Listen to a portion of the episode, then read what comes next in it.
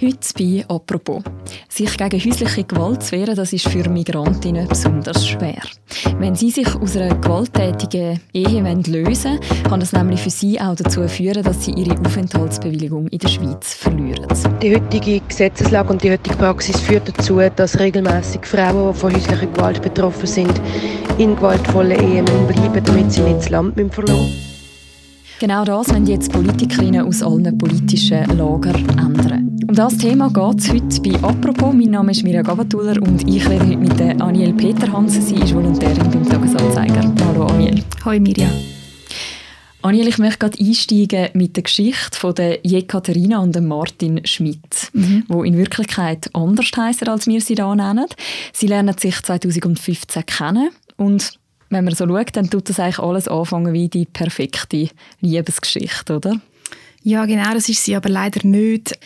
Die, die Katharina, wie sie von der Autorin im Artikel genannt wurde, ist, ist Russin, 40 ähm, und lernt Martin, der ein Deutscher ist und in der Schweiz lebt, ähm, online kennen. Sie schreiben sich täglich, sie ähm, beschreibt auch, dass sie immer wieder Liebesbriefe von ihm bekommt und sie ähm, hat sehr schnell eigentlich eine emotionale Bindung zu dem Mann. Und sie heiraten dann auch. Genau, es gibt einen ersten Besuch in der Schweiz. Der Mann kann auch ziemlich gut Russisch, weil er mal in Russland geschafft hat und sie ist recht begeistert von dem. Ähm, sie heiratet ihn, also sie bekommt noch einen Antrag bei ihrem ersten Besuch und bekommt dann mit dieser Heirat eine Aufenthaltsbewilligung in der Schweiz. Mhm. Drei Jahre später, dann, 2018, steht dann aber die Polizei vor der Tür von dem Ehepaar. Sie leben in einem Zürcher Vorort. Was ist passiert in der Zwischenzeit?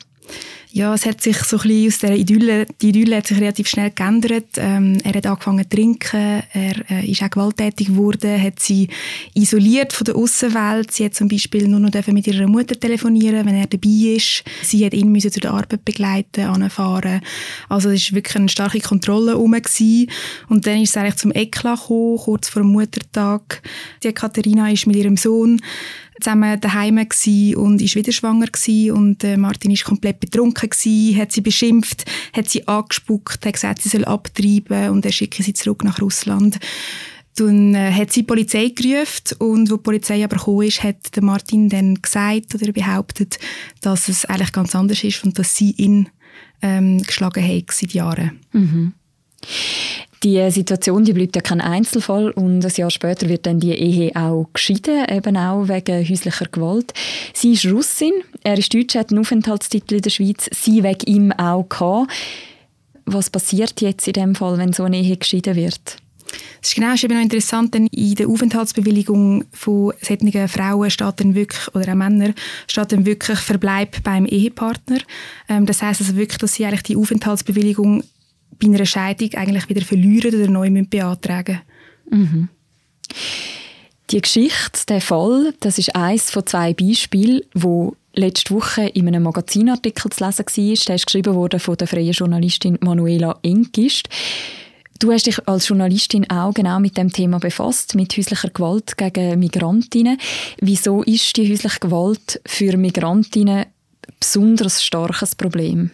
Ja, ich habe mit vielen Fachstellen geredet und Opferhilfstellen und die haben gesagt, für Migrantinnen ist es halt ein Problem, wie sie in einem fremden Land sind. Sie wissen recht fest Bescheid, dass ihre Aufenthaltsbewilligungen nur da in der Schweiz sind, weil sie verheiratet sind. Das heißt, wenn sie, wenn Migrantinnen Gewalt erleben, ist es sehr schwierig, sich zu wehren, weil sie einfach Angst haben und wie wir werden erfahren, auch die berechtigte Angst, dass sie halt ihren Aufenthaltstitel wieder verlieren können. Mhm. Also wir reden jetzt von Frauen, die wirklich in einer Ehe sind, wo sie den Aufenthaltstitel dank dieser Ehe haben.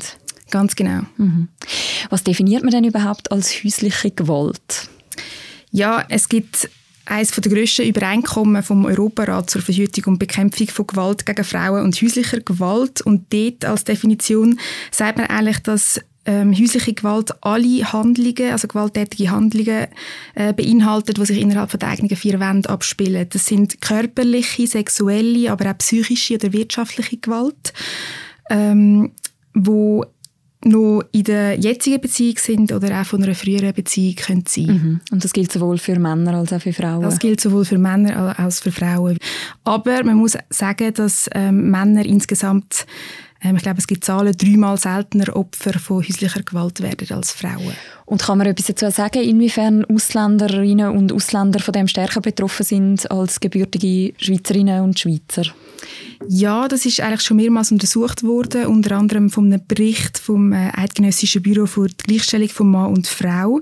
Und dort hat man eigentlich aufgezeigt, dass ähm, Ausländerinnen und Ausländer in einer Partnerschaft momentan eigentlich viermal häufiger betroffen sind von häuslicher Gewalt als Schweizerinnen in einer Partnerschaft. Gibt es für das auch Erklärungen, wieso das so ist? Ja, es gibt Forschungsarbeiten ähm, aus Deutschland, die zu dem ähm, publiziert haben und die sagen eigentlich, dass es nicht unbedingt mit der Herkunft zu tun hat, aber mit den sozialen Umständen, wo halt Migrantinnen sich häufig drin befinden. Ähm, das ist eigentlich so ein bisschen die soziale Belastung, die Migrantinnen haben, vielleicht auch, weil sie die Sprache nicht können, sich noch integrieren müssen, weil sie aus schwierigen Strukturen kommen oder vielleicht auch weniger finanzielle Mittel zur Verfügung haben. Mhm. Und ich kann vielleicht auch noch sagen, dass wir, das haben wir auch häufig ähm, Fachpersonen oder so Beratungsstellen erklärt, dass einfach die Frauen die Gefahr sehr groß ist, dass die Frauen so in, in Abhängigkeit kommen von ihrem Mann oder weil sie halt eben, wie schon gesagt, wissen, dass sie ähm, ihr Aufenthaltsrecht nur wegen ihrem Mann haben oder dass er an ihre Ehe gebunden ist und dass sie ähm, ja, in einer fremden Umgebung sind, wo sie niemand kennen und sich integrieren müssen. Und wenn sie eben häusliche Gewalt erleben, was ja auch sagen wir, psychische Gewalt kann sein, wie eine Isolation. Sie dürfen nicht raus. Das ist häufig als Beispiel genannt worden. Sie dürfen mit ihrem Kind nicht auf den Spielplatz. Ähm, dann haben sie keine Chance, sich integrieren. Und so wird natürlich auch ihr Selbstbewusstsein ähm, zerstört. Mhm. Das hat ihr unter anderem auch Georgina Ursprung von der NGO Brava, wo sich eben mit dem Thema häusliche Gewalt gegen Frauen befasst, erzählt. Wir hören das mal schnell rein in das Gespräch. Wenn eben ein Aufenthaltsstatus an Aufenthaltsstatus von ihrem Partner gebunden ist, sind sie in einer starken Abhängigkeit. Also die weiß dann, dass sie die aus dieser Ehe nicht rauskommen, ohne dass sie den Aufenthalt in der Schweiz gefährdet. Und das wird dann oft auch ausgenutzt von denen, von gewalttätigen Partnern. Aber es kann auch finanzielle Abhängigkeiten, die gefördert, also wo, wo, wo, wo sich ergeben, dass die Frauen nicht selber arbeiten oder auch nicht dürfen, äh, zum Sprachkurs besuchen, damit sie mehr Chancen haben, einen Job zu finden und so weiter. Also sie werden häufig stark abhängig gehalten vom Partner. Und das erschwert dann wiederum den Frauen überhaupt können Unterstützung und Hilfe zu bekommen und aus diesen ähm, unguten, gewalttätigen Beziehungen überhaupt können rauszukommen. Jetzt ist es eben so, dass Migrantinnen nicht nur häufiger betroffen sind, sondern dass es eben für sie auch schwieriger ist, sich dann aus so einer Beziehung zu lösen und sich zu wehren.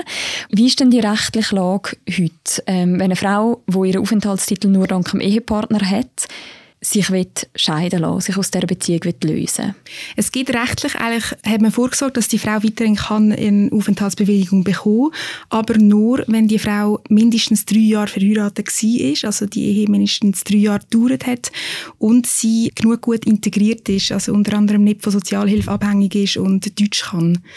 Und dann hat man noch eine Ausnahme reingenommen, wo heißt oder es liegen besondere persönliche Gründe vor und dort steht auch explizit im Gesetz, dass dazu gehört auch häusliche Gewalt. Mhm.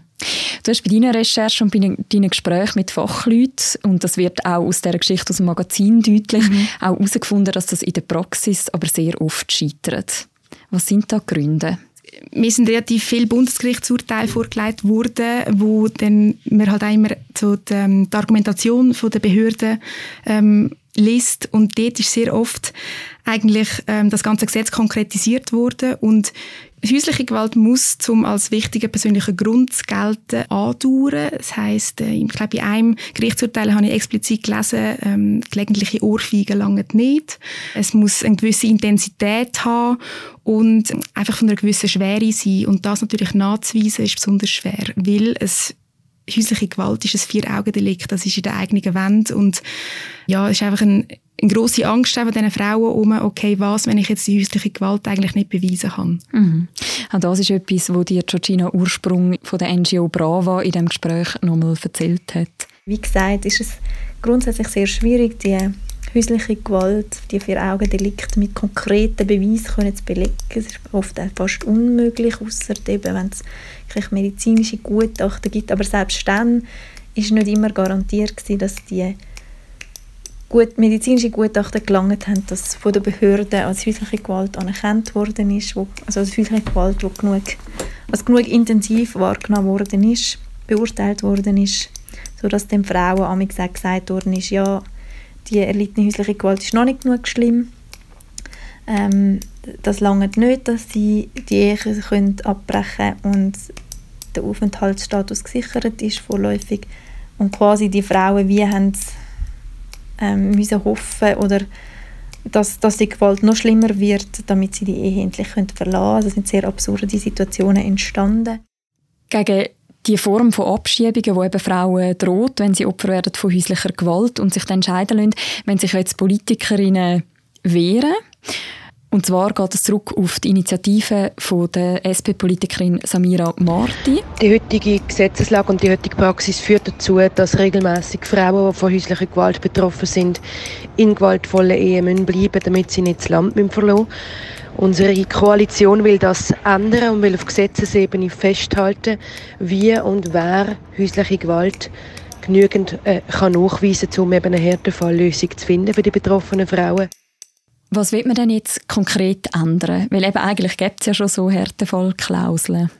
Die gibt es, das stimmt. Und das hat mir auch die Nationalrätin Samira Marti explizit gesagt, dass das sehr gerne als Ausrede genommen wird, dass man eben nichts mehr machen muss wegen dieser Härtefallklausel. Sie wollen aber eigentlich einen wie Sie sagen, eine praxisnähe Lösung vorschlagen. Sie wollen neue Fach- und Opferhilfberatungsstellen mehr mit einbeziehen und zwar eigentlich Opferhilfberatungsstellen und Fachstellen explizit dazu befügen, häusliche Gewalt können feststellen. In Zukunft soll es mit unserem Vorschlag so funktionieren, dass Fachstellen oder Opferhilfestellen entsprechende äh, Beurteilungen können vornehmen und dass eine Unterkunft zum Beispiel oder eine Anerkennung durch eine Opferhilfestelle eben ausreichend muss sein, um vor Gericht unter die Härtefallklausel zu fallen.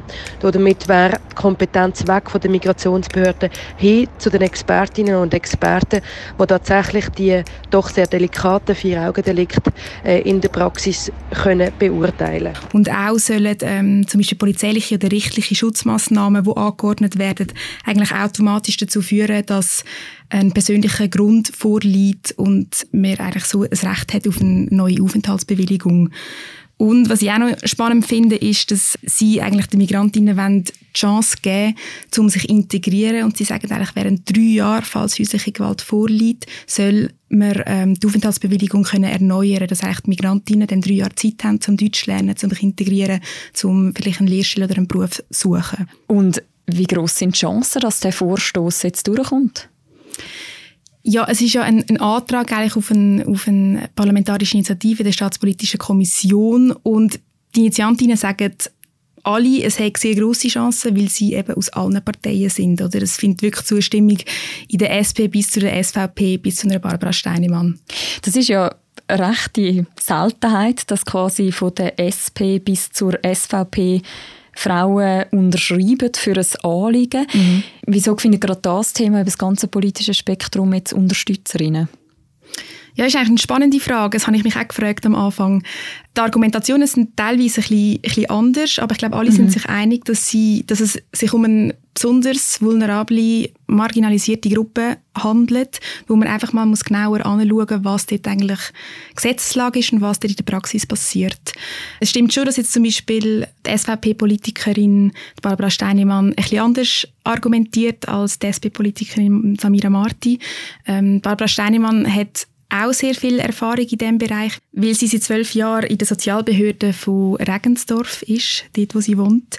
Und dort hat sie mir speziell von einem Fall erzählt, ähm, vom Frauenhaus, wo eine Eritreerin mit ihren drei Kindern lebt. Und sie hat mit den Kosten argumentiert, und zwar, dass das pro Monat 24'800 Franken kostet und das gilt es einfach zu verhindern. Ich muss aber sagen, Frau Steinemann sieht auch, Samira Marti dass die Opferhilfestellen oder die, die bestehenden Strukturen, die wir schon haben, wie wir mit diesen ähm, mit diesen Beratungsstellen, mit diesen Fachpersonen stärker können mit einbezogen werden, ohne eigentlich grosse Mehrkosten, weil wir die Beratungsstellen schon haben. Ich möchte nochmal zurückkommen auf die Geschichte, die wir am Anfang darüber geredet haben, mhm. von der Jekaterina. Wie ist es eigentlich bei ihr weitergegangen? Hat sie schlussendlich den Aufenthaltstitel behalten, trotz der Scheidung? Ja, die Katharina hat dann ziemlich schnell ein Einschreiben bekommen vom Migrationsamt in Zürich, wo sie um eine Stellungnahme gebeten hat und eigentlich hat ihre Aufenthaltsbewilligung wieder rufen, weil sie ja, wie man erklärt hat, nicht mehr verheiratet war. Sie hat dann eigentlich müssen ihre häusliche Gewalt den Behörden beweisen und hat dann, ähm, wie beschrieben im, im Magazin, ähm, im Brockenhaus, wo sie ihre Kleider posten für ihre Kinder, hat sie eine, eine Frau kennengelernt, die zufälligerweise auch noch Anwältin war und dann eigentlich ihren Fall pro bono, das heißt gratis, übernommen hat und dann ihr geholfen hat, ein Schreiben zu machen, die Stellungnahme zu machen und die Migrationsbehörde hat dann ihre Aufenthaltsbewilligung vorläufig verlängert. Also die Katharina lebt immer noch in Zürich. Danke vielmals, Aniel, für das Gespräch. Danke dir. Die ganze Magazingeschichte, die da mehrmals Thema war, die verlinken wir auch noch im Beschreib zu dieser Episode. Und das war eine weitere Folge von «Apropos», einem täglichen Podcast vom «Tagesanzeiger» und von der Redaktion Tamedia. Die nächste Folge von uns gibt es morgen wieder. Bis dann, macht's gut. Ciao miteinander.